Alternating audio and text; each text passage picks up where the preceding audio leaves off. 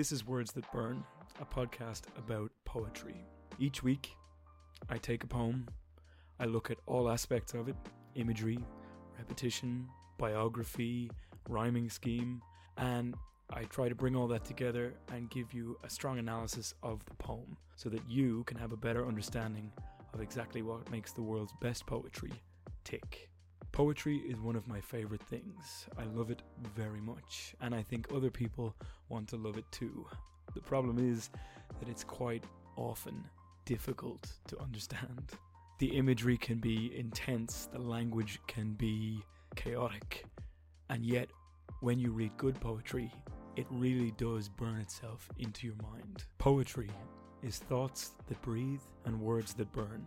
Those words were said by Thomas Gray, and since I read them, I could never get them out of my mind. So, with this podcast, I hope that you listen, and more importantly, I hope that you learn to love poetry the way that I do.